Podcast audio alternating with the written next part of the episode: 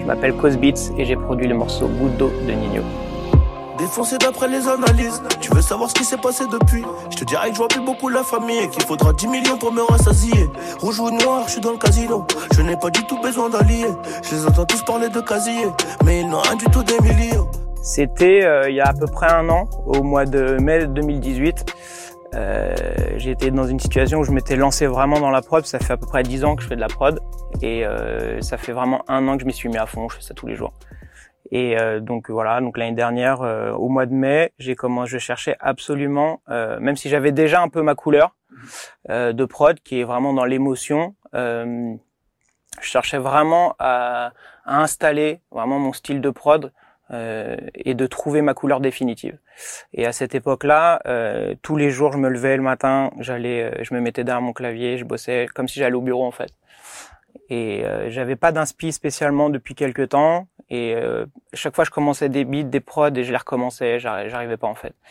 Donc à un moment donné, je me suis dit, on repart de zéro. Et je me suis dit, vas-y à fond, fais un truc euh, pas spécialement dans les codes d'aujourd'hui, et euh, va à fond dans ton truc et puis tu verras ce que ça donnera. En fait, moi je me, je me, je me concentre tellement sur la prod que, enfin en tout cas l'année dernière, j'arrivais pas à me dire elle est pour tel ou tel artiste.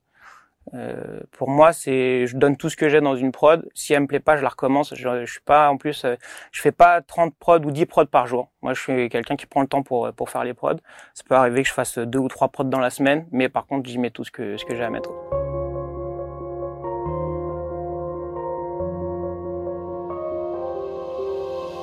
Commence toujours par la mélodie. Toutes mes prods, c'est par la mélodie. C'est ce qui donne toute l'âme à un morceau. Donc, j'ai cherché en fait des accords euh, des accords sur le piano, sur le clavier. Donc déjà, j'avais trouvé un piano qui était très très planant. Et euh, voilà, en, en cherchant, en cherchant, j'ai trouvé ça.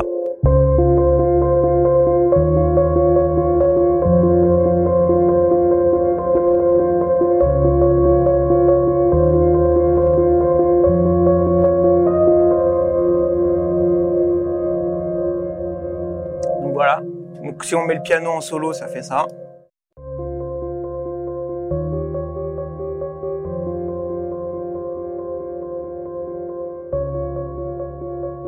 Donc à partir de là, je m'étais dit qu'on avait quand même un, truc quoi. En tout cas sur l'émotion, ce que j'essaye de faire passer toujours, j'avais, euh, je pense qu'on avait trouvé quelque chose.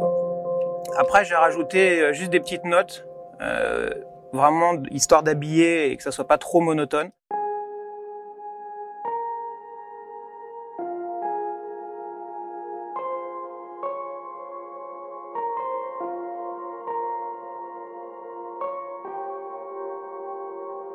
Donc du coup, avec le piano, ça fait ça.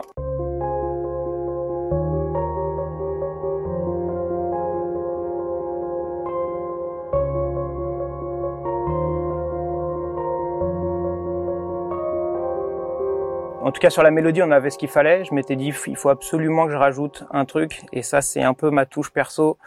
Euh, ça s'appelle, c'est une moog. C'est une basse qui va vraiment alourdir en fait l'ambiance.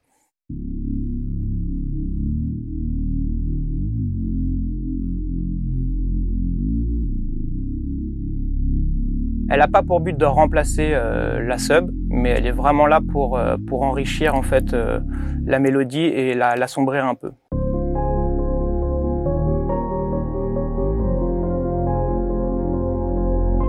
Je m'étais dit il manque un truc, un truc qui dénote complètement avec avec la prod et avec la, la mélodie du piano. Et ce que j'adore travailler moi c'est les voix. Dans beaucoup de mes prods on entend les voix. Donc du coup, je me suis dit, si je trouve la voix qui va avec et euh, qui est complètement différente du piano, elle peut ramener un truc en fait euh, de tristement joyeux ou je sais pas trop comment le dire, mais un truc vraiment. Il manquait un instrument et je savais que c'était ça. Et à force de chercher, j'ai trouvé.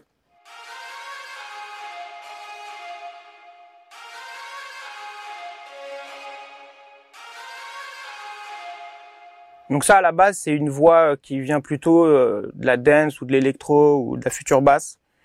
Et euh, quand j'ai plaqué ça sur le, sur le piano, ça donne ça.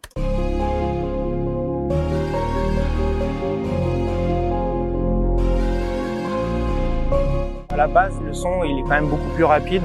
Donc le fait que je l'ai découpé et que j'ai choisi ces, ces trois notes-là, en fait ces trois parties-là, c'est l'alchimie qui a fait ça en fait. C'est vraiment quand j'ai collé ça sur le piano, je me suis pris pas une claque parce que voilà, toute humilité, j'ai trouvé ça vraiment euh, cool quoi. Ça a collé de fou et donc je me suis dit bah c'est bon, j'ai tout quoi. Donc après, il me reste euh, un autre truc, c'est vraiment juste pour habiller la boucle. Euh, comme je disais, j'aime bien travailler les voix. Alors plutôt que de faire des effets, euh, des swipes ou des montées, je, mais généralement je mets des voix. Je les coupe sèches, sauf que celle-là, je l'ai laissée vraiment, vraiment euh, avec une grosse réverb pour donner plus d'atmosphère. Et ce que je fais sur ces voix-là, je fais toujours un effet gauche-droite, de manière à ce que le son, on a l'impression que la voix, elle passe de droite et elle, elle finit sur la gauche. Donc là, j'avais euh, quasiment tout, enfin même tout, euh, sur la sur la sur la boucle principale. Et donc, euh, généralement, je fais toujours une petite structure déjà pour commencer, parce que je trouve qu'en fait, ce morceau, ce qui a fait que c'est devenu goutte d'eau, c'est qu'il y a trois éléments en fait dans ce morceau. Il y a premièrement le piano très planant, avec une, ambiance assez, euh, avec une grosse émotion. La voix qu'on a vue tout à l'heure, qui apporte quelque chose de vraiment différent et en fait les, finalement la, la, structure du morceau parce que euh, j'ai fait une structure qui collait pas spécialement euh, à ce qui se faisait ce qui se fait encore aujourd'hui euh, j'ai pas fait partir du tout de rythmique dans le refrain et euh, je l'ai fait vraiment au feeling. Et c'est la première fois que je faisais un morceau sans vraiment de règles. À partir de ce moment-là j'avais vraiment toute la mélodie du, morceau. Euh, il y avait plus qu'à faire la rythmique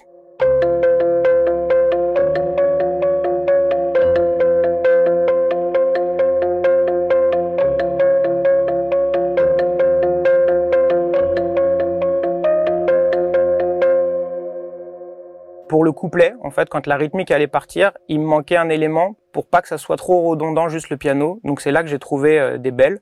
En fait, j'ai simplement copié-collé euh, la mélodie du piano.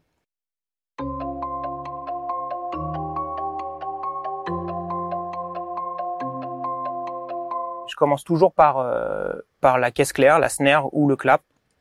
Et là, pour le coup, j'en ai fait deux différentes. Donc la première, c'est celle-ci.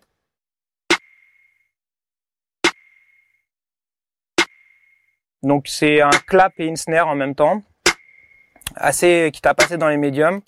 Et du coup, pour la faire vraiment taper un peu plus, j'en ai rajouté une deuxième, voilà, qui, qui est utilisée beaucoup en trap et qui m'a permis aussi de faire des rolls après, ce qui est en fait des éléments euh, rythmiques euh, euh, qui jouent un peu à contre-pied de manière à ce que ça donne, ça bounce un peu plus. J'en ai fait des, des très légers, juste de manière à ce que ça saute sur la rythmique.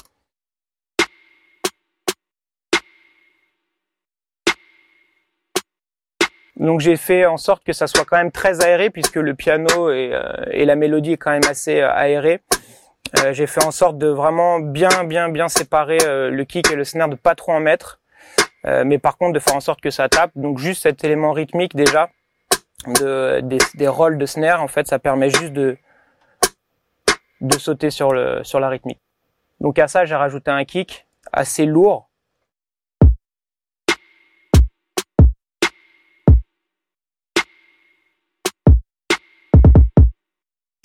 C'est assez simple, hein. c'est vraiment pour le coup, j'ai fait une rythmique qui est très simple, il n'y a pas beaucoup d'éléments. J'ai pour habitude de faire des morceaux où il y a une vingtaine de pistes, là on est plutôt sur une quinzaine de pistes. Donc j'ai juste rajouté un, tambourin euh, pour juste ricocher sur la rythmique.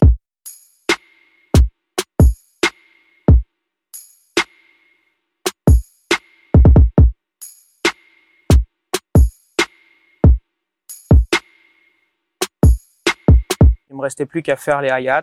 Alors euh, moi je les joue la plupart des hi-hats parce que je trouve que ça colle mieux au morceau. Euh, et comment je les travaille, je fais euh, une piste principale, enfin je fais tout le hi-hat et ensuite je le divise en deux pistes et ça fait trois au total, la piste principale, la piste de gauche et la piste de droite, de manière en fait à ce que quand il y a des accélérations de Shirley, en fait, ça passe de gauche à droite et quand on l'écoute au casque, bah, ça utilise l'espace en fait. Donc la piste principale, la piste centrale, c'est ça.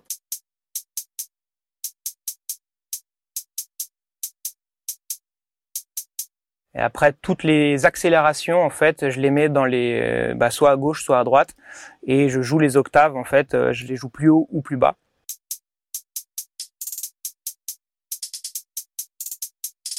avec toute la rythmique, ça donne ça.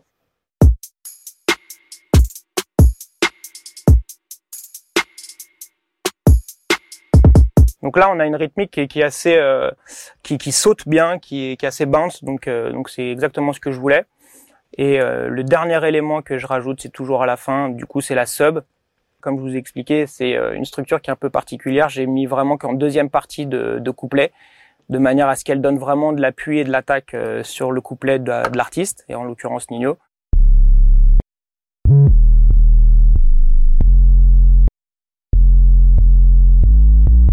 Cette sub, en fait, je l'ai pas joué de manière euh, appuyée ou, euh, ou, monotone. J'essaie vraiment de faire jouer en fait des glides. Ce qu'on appelle des glides, c'est de faire des montées, des descentes assez rapides d'octave euh, et de les couper à certains moments donnés de manière à ce que euh, ça tape sur, juste sur le kick, ça laisse respirer, et ça rattaque sur la caisse claire.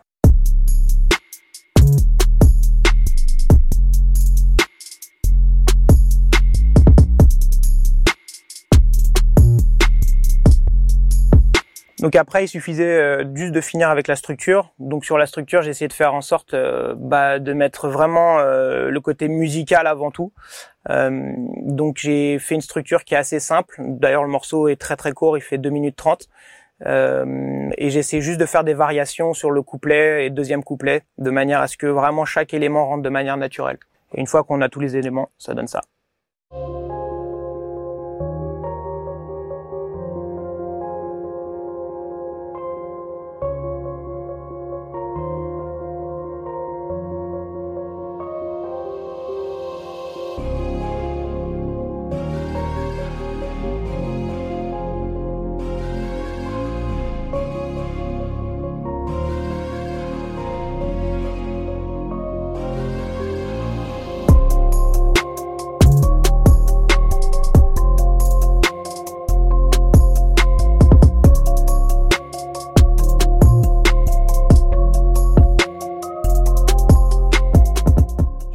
Mon identité euh, musicale. Je savais que c'était les émotions, mais j'arrivais pas bien à l'exprimer. Et cette prod là, elle a, elle a enterré en fait euh, cette, cette manière de faire, cette identité musicale. Pour moi, c'est ça mon identité musicale aujourd'hui. En fait, à chaque prod que je finissais, j'envoyais tout de suite à pas mal de, rappeurs, à pas mal d'artistes. Et euh, un jour, j'ai un pote qui s'appelle Tyler Will qui est venu à la maison et je lui ai fait écouter trois, quatre prods que je venais de finir, dont Goutte. Et euh, il me dit mais mec c'est un truc de fou, ta, ta couleur en fait elle, colle trop à celle de Nino, faut que tu lui envoies absolument. Et bah c'est ce que j'ai fait. Donc euh, j'ai envoyé la prod euh, l'après-midi même. Le lendemain j'avais une réponse, elle était bloquée. Une à deux semaines après, euh, son manager il m'appelle et il me dit bah passe au studio et puis bah, pour tout ce qui est papier et en même temps pour, qu'on se rencontre une, bonne fois pour toutes quoi. Et, et donc du coup je suis allé en studio chez eux, chez Malluné Musique et j'ai écouté Goutte pour la première fois, il était déjà posé. La première fois que j'écoute, j'étais très déstabilisé parce que déjà en tant que compositeur, d'avoir un, un, un, artiste sur ta prod, bah, du coup ça te déstabilise un petit peu et surtout qu'il a gardé clairement la structure telle qu'elle était. Et du coup, le fait qu'il n'y ait pas de refrain, qu'il ait changé de flow, en fait, là, et qu'elle est très très courte, cette prod, elle dure 2 minutes 30, euh, bah du coup, tu te dis, attends, qu'est-ce que je viens de me prendre dans la tronche là? Attends, on remet. Quoi. Et donc, il a remis et je me suis dit, ah ouais, bah, du coup, euh, j'étais très honoré et puis je me suis dit, bah, comment ça va être accueilli par le public, quoi. Je trouve en fait que ce qu'il a apporté dessus, c'est exceptionnel parce que c'est, je sais pas si un autre rappeur certainement aurait pu faire quelque chose de très bien dessus, mais je pense qu'il y avait vraiment que Nino qui pouvait amener, euh, euh, amener ça sur cette prod là.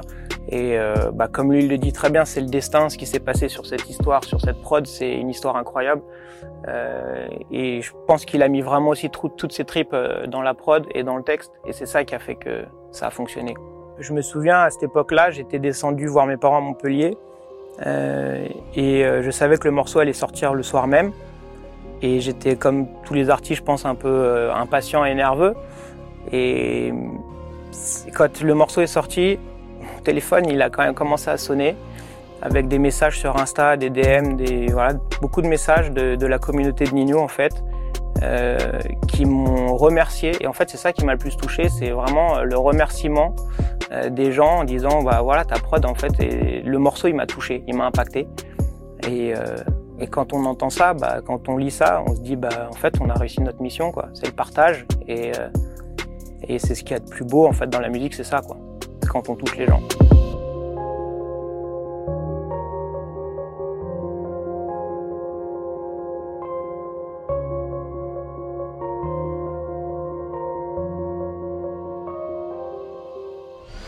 Connecté sur Move.